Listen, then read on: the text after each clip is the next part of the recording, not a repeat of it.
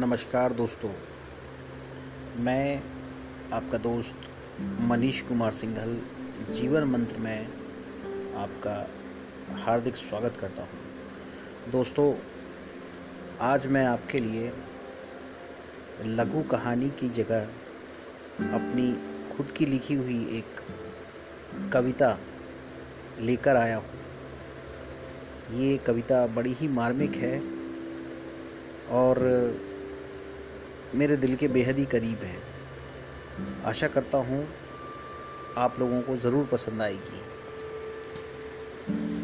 कहानी का शीर्षक है आखिरी सफ़र। दौड़ते दौड़ते बस जरा थक गया हूँ मैं, थमा नहीं हूँ फिर चल पड़ा हूँ मैं। दौड़ते दौड़ते बस जरा थक गया हूँ मैं, थमा नहीं हूँ फिर चल पड़ा हूँ मैं। बचपन की यादें फिर जीने लगा हूँ मैं, कागज़ की नाव को पानी में तैराने लगा हूँ मैं। भूला नहीं हूँ आज भी छुपन छुपाई और छुक छुक रेल, गुड्डे गुड़ियों की शादी, कंचे और पतंगबाजी का खेल।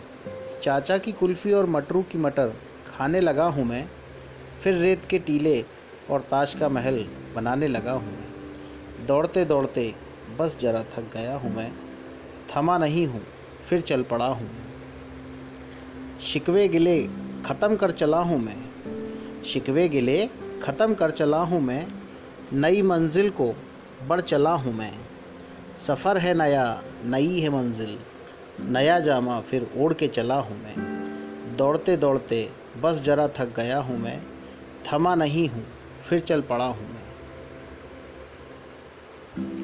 यारों को ना छोड़ पाऊँगा मैं, रिश्तों को ना तोड़ पाऊँगा मैं, रहूँगा जिंदा सदा तुम्हारी यादों में, जब भी पुकारोगे दौड़ता चला आऊँगा मैं। दौड़ते दौड़ते बस जरा थक गया हूँ मैं, थमा नहीं हूँ फिर चल पड़ा हूँ मैं। दूर है मंजिल ये खबर है हमको, साथ ही नहीं कोई ना है कोई रहबर। सफ़र ये सुहाना है आखिरी हमारा, सफ़र ये सुहाना है आखिरी हमारा, चला जा रहा हूँ चला जा रहा हूँ। दौड़ते दौड़ते बस जरा थक गया हूँ, थमा नहीं हूँ फिर चल पड़ा हूँ। धन्यवाद दोस्तों।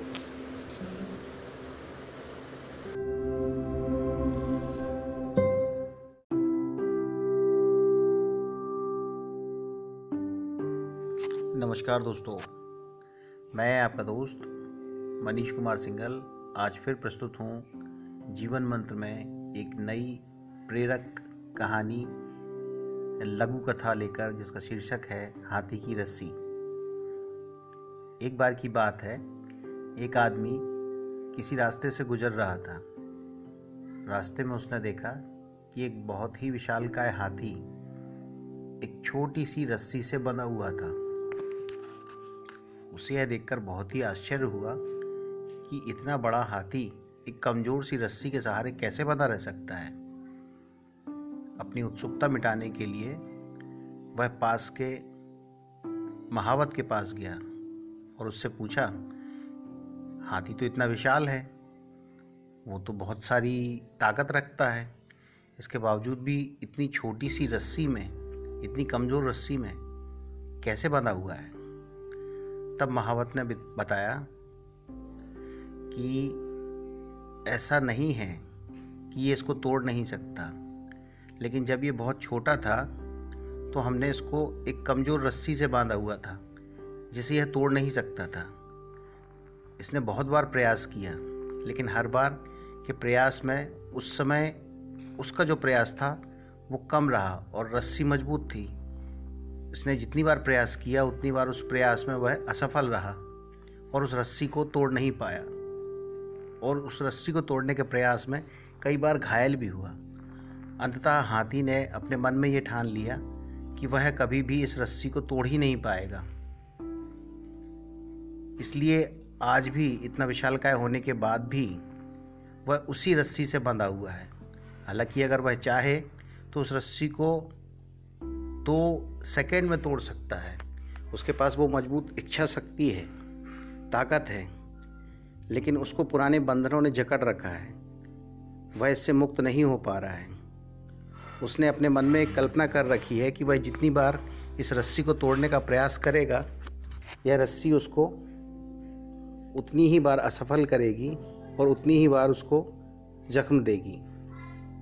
दोस्तों, हमारी ज़िंदगी भी इसी हाथी की रस्सी जैसी है ना। आज कितने ही ऐसे लोग हैं जो है मान लेते हैं कि वो जीवन में कभी सफल नहीं हो पाएंगे, क्योंकि उन्होंने जब पहले कोशिश की थी तो वो असफल रहे। दो तीन बार और भी कोशिश की लेकिन फिर भी असफल रहे। फिर उन्होंने किसी भी समस्या को